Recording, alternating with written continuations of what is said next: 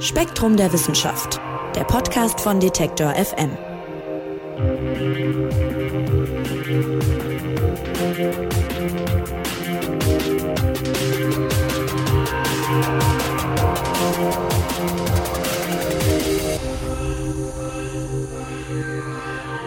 Hallo und herzlich willkommen hier beim Spektrum Podcast. Mein Name ist Marc Zimmer und ich freue mich wie immer, dass ihr dabei seid, wenn es bei uns heute um die Klimakrise geht. Um die Folgen der Erderwärmung einzudämmen, da müssen wir ja in den nächsten Jahren massiv CO2 einsparen. Und mittlerweile ist es aber so weit, dass das Einsparen eigentlich allein gar nicht mehr ausreicht. Wir müssen es auch zusätzlich noch schaffen, Kohlenstoffdioxid irgendwie aus der Atmosphäre zu entfernen. Und da gibt's verschiedene Ansätze, an denen die Forschung bereits arbeitet. Und einen relativ neuen, den wollen wir uns heute mal anschauen, und zwar mit Spektrum-Redakteurin Verena Tang. Hallo Verena. Hallo Marc. Verena, wir schauen heute zusammen auf die arabische Halbinsel, genauer gesagt in den Oman. Dort liegt nämlich an der Küste das sogenannte Hadja-Gebirge und darin wiederum gibt es so ein kleines abgelegenes Wüstental. Wadi Lawaini heißt das. Äh, vielleicht beschreib uns doch erstmal kurz, wie es da aussieht. Ja, also ich selber war noch nie da, deswegen kann ich das nicht aus persönlicher Erfahrung erzählen. Aber du hast die Bilder gesehen sozusagen. Genau, wer nämlich da war, ist der Douglas Fox. Das ist der Autor von unserem Artikel ähm, in diesem Spektrum und der hat ein wissenschaftliches Team dort bei ihrer Arbeit begleitet. Und er beschreibt es eben als sehr karges Tal, in dem so ein paar kleine Pflänzchen wachsen, aber hauptsächlich eben eher Felsen und sandig.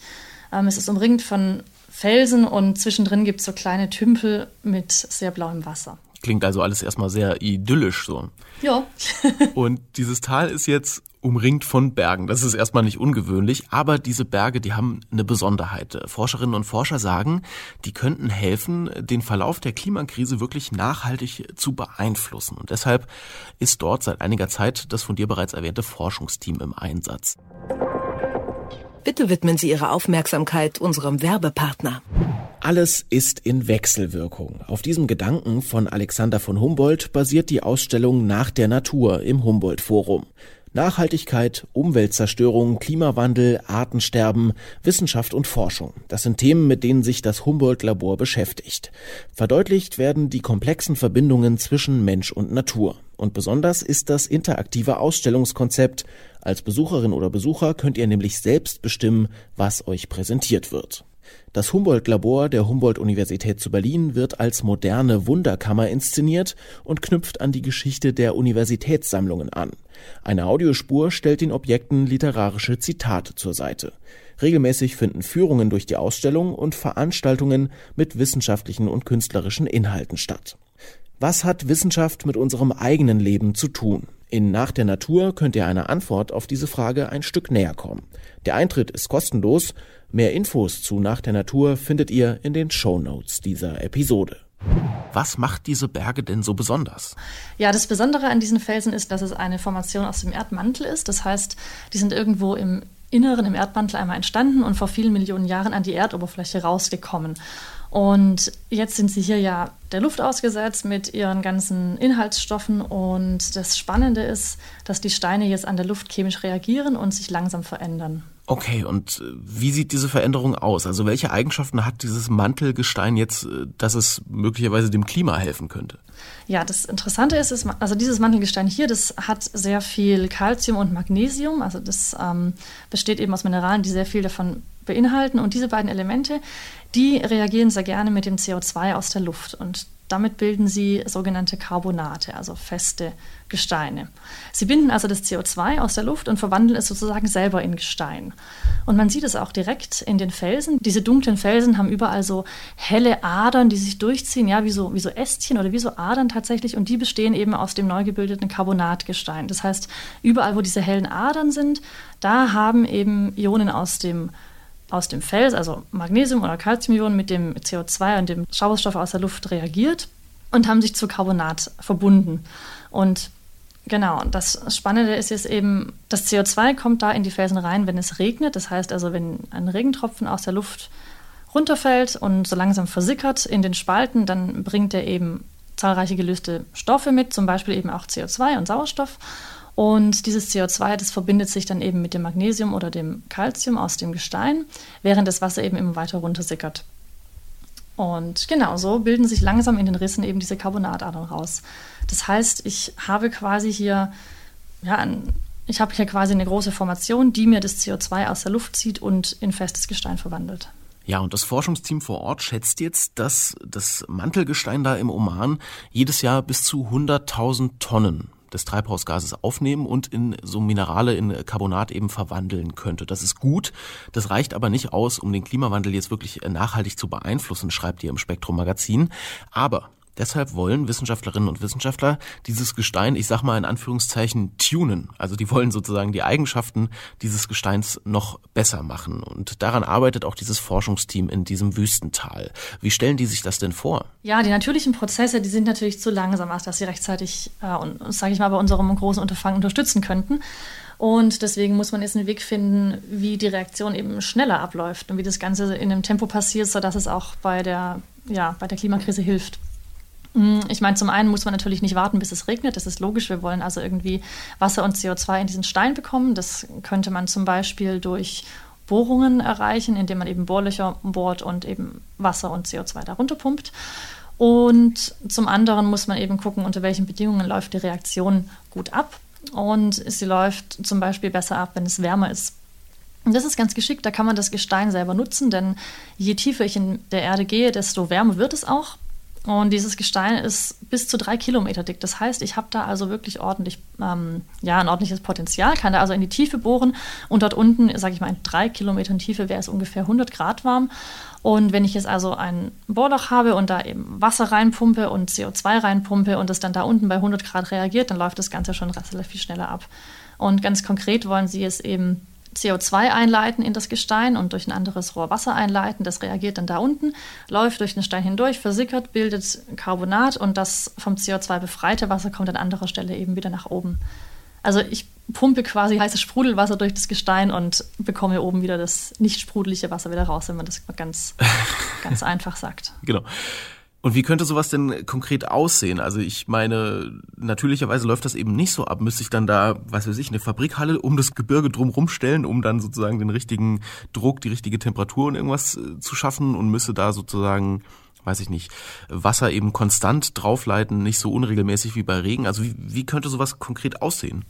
Ja, also die stellen sich das so vor, dass man eben wirklich äh, tiefe Löcher bohrt, also richtige Bohrlöcher, so wie man zum Beispiel auch ähm, bei der Erdölförderung bohrt man ja auch tief ins Gestein hinein. Das müsste man eben rein bohren und eben unter Hochdruck CO2 einleiten. Also die haben sich das in einem Szenario so überlegt, dass sie sagen, ja, ähm, ich habe eben eine, eine Bohrung, die geht zum Beispiel in 1000 Meter Tiefe hinunter. Da pumpe ich mit Hochdruck äh, CO2 hinein, hinunter. Durch ein anderes Bohrloch habe ich eben heißes Wasser oder Wasser. Das pumpe ich ebenfalls da hinunter. Und dort unten in dieser diesem 100 Grad warmen Fels, kommt das beides dann zusammen. Dort kann das CO2 im Wasser mit dem Fels reagieren und das sozusagen CO2-lose oder CO2-arme Wasser, das muss an anderer Stelle eben wieder nach oben gepumpt werden. Es klingt alles schon ziemlich äh, aufwendig erstmal. Äh, eine Frage, die sich mir zum Beispiel stellt, ist, wo holt man dieses CO2 denn jetzt her? Also könnte man da sozusagen CO2 aus aller Welt hin transportieren zu diesem Stein und das dann da verarbeiten lassen? Naja, die Idee dahinter ist ja, das CO2 direkt aus der Luft abzutrennen. Und wo ich das CO2 jetzt auf der Welt abtrenne, ist ja egal. Das verteilt sich ja automatisch. Das heißt, ich könnte also wirklich direkt dort Maschinen aufstellen, die das CO2 aus der Luft ziehen. Das nennt sich dann eben direkte Luftabscheidung oder Direct Air Capture, ist vielleicht manchen ein Begriff. Und dazu gibt es bereits Verfahren, da gibt es Maschinen, die das können. Ähm, ein Beispiel ist zum, in Island. Da macht eine Firma genau das. Also sie hat ähm, eben diese Luftabscheidungsmaschinen dort, die CO2 aus der Luft filtern und die pumpen es auch direkt in die Erde. Die arbeiten mit einem anderen Gestein, deswegen ist es ein bisschen was anderes als jetzt hier im Oman. Aber im Endeffekt, diese Technologien, die haben die bereits dort laufen. Sowas könnte man sich auch dort im Oman vorstellen und dann hätte man das Ganze direkt vor Ort.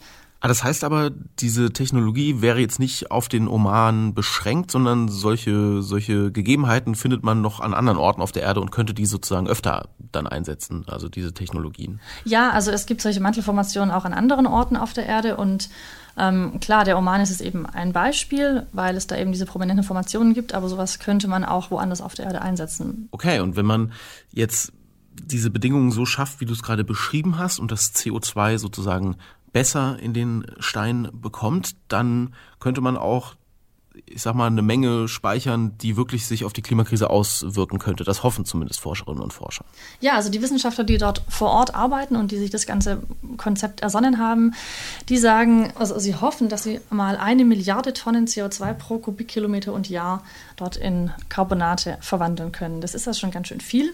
Wir haben ungefähr 15.000 Kubikkilometer von diesem Gestein dort im Oman und da könnte man also schon eine ganze Menge mitmachen. So dass es auch wirklich Auswirkungen auf den Klimawandel haben könnte im besten Fall. Genau. Jetzt ist diese Idee, CO2 in den Boden zu pumpen, ja schon ein bisschen älter. Also da gab es schon, schon mehrere Anläufe. Aber es gibt da, wenn ich das richtig weiß, auch immer viel Kritik dran. Also beispielsweise die Frage, was ist denn, wenn das nicht da unten bleibt? Also man pumpt ja immer noch irgendwie Gas in die Erde. Ist das denn bei diesem Mantelgestein anders? Oder also wie nachhaltig wäre das? Ja, man muss da unterscheiden zwischen äh, verschiedenen Arten der Speicherung. Also was, worauf du, glaube ich, anspielst, ist, dass man das Gas unterirdisch speichert und eben als Gas dort speichert, wobei es dann immer die die Frage gibt, kommt das Gas irgendwann wieder raus? Ja, das ist äh, das, was du gesagt hast. Das wäre der eine Ansatz, eben das in Form von Gas unterirdisch zu speichern. Der andere Ansatz ist eben das, was Sie hier im Oman zum Beispiel verfolgen und das, was Sie auch in Island machen, ähm, dass man das Gas in einen festen Stoff verwandelt. Und der Feststoff, der kann sich ja erst nicht mehr groß bewegen, der kann erst nicht mehr einfach so an die Oberfläche kommen wie ein Gas, das ich unterirdisch gespeichert habe. Deswegen sagen eben Befürworter von dieser Technologie, dass das ähm, sicherer sei in dieser Hinsicht. Ah, okay, weil ich dachte jetzt so ein bisschen auch an äh, das umstrittene Fracking. Also das klang irgendwie für mich so ein bisschen so, wenn man ähm, Gase in die Erde pumpt und dann muss man ja beim Fracking offenbar auch zum Beispiel Nebenwirkungen erwarten, wie dass die Erde da irgendwie aufbricht oder was auch immer. Aber du sagst, der Unterschied ist eigentlich, dass man eben nicht Hohlräume mit richtigem Gas füllt, sondern eben dafür sorgt, dass das Gas in den Festzustand kommt.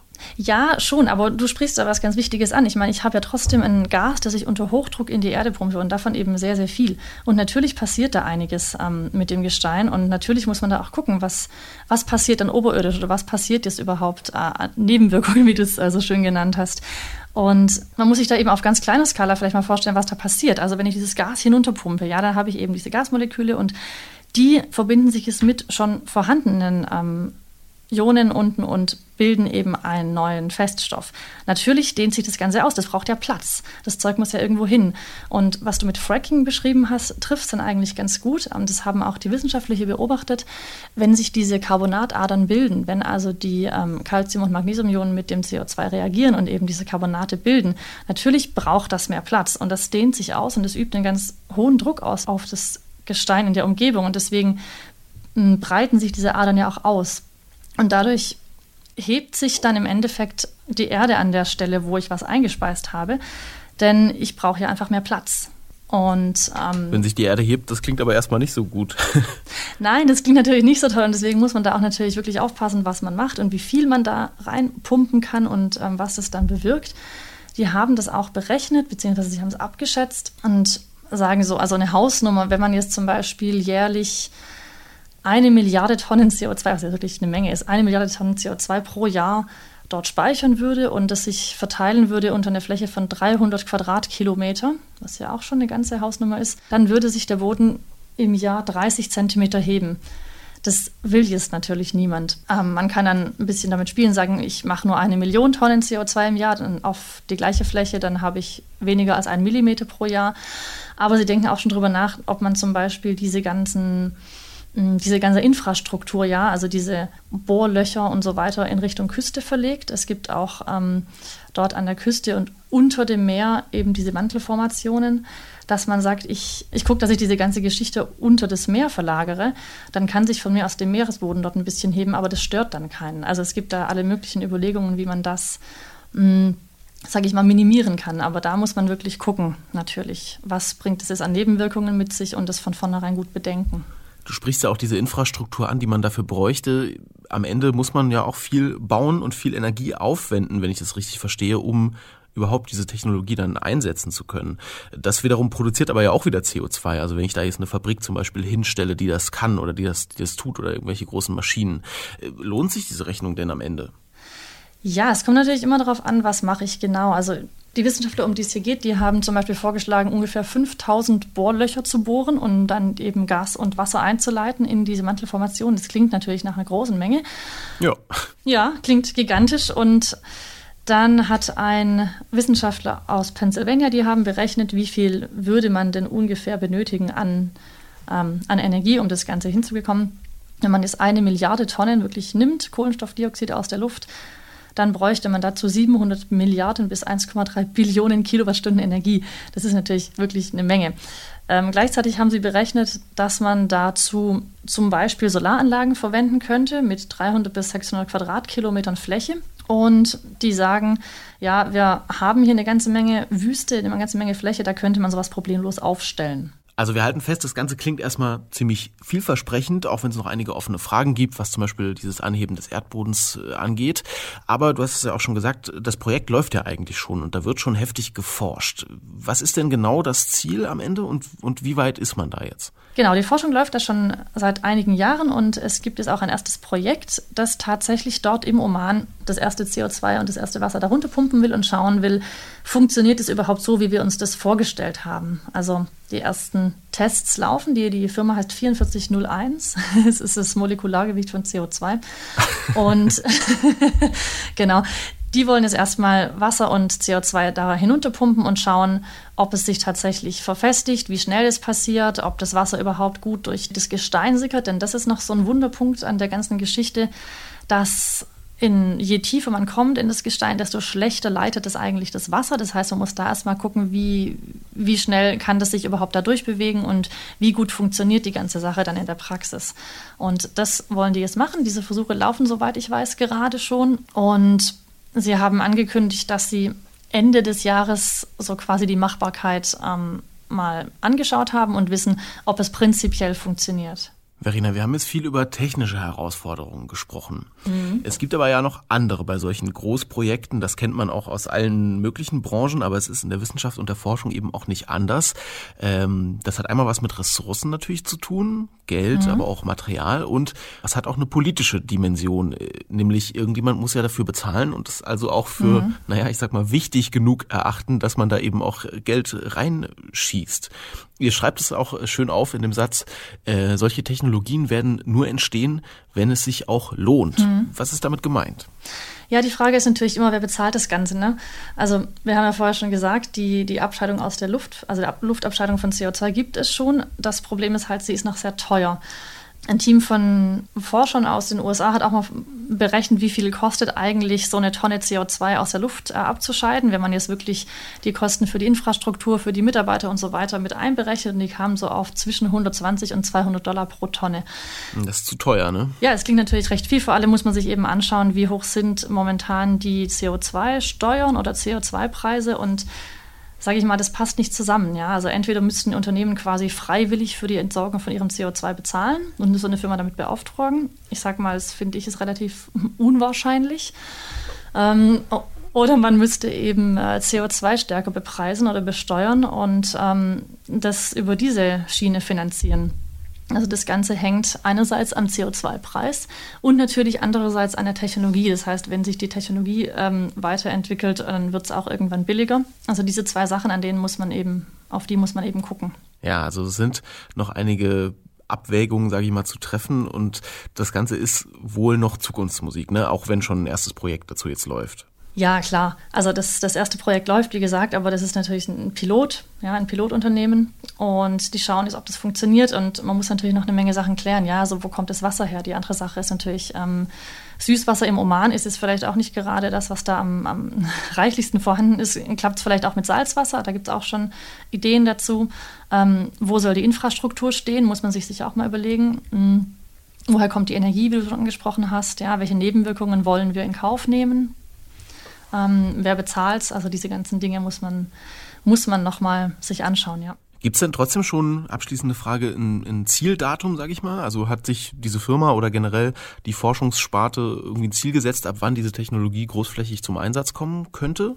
Also die, die Firma, von der wir gesprochen haben, die hat tatsächlich angekündigt, dass sie Anfang 2022 kommerziell schon CO2 dort einspeisen will. Aber ob das funktioniert, das ähm, weiß man natürlich noch nicht so genau. Ach, doch schon so bald. Na ne? gut, mhm. also wenn, wenn das klappt, werden wir sicherlich nochmal drüber sprechen. Auf jeden Fall. Ja, und den Artikel zur CO2-Fixierung im Mantelgestein im Oman, Den gibt's übrigens auch mit vielen Bildern aus dem Roman im neuen Spektrum Magazin. Das könnt ihr im Zeitschriftenhandel kaufen oder auch online auf spektrum.de. Und ich sag dir, liebe Verena, vielen Dank, dass du uns mitgenommen hast auf die arabische Halbinsel zu diesem spannenden Forschungsprojekt. Ja, sehr gerne.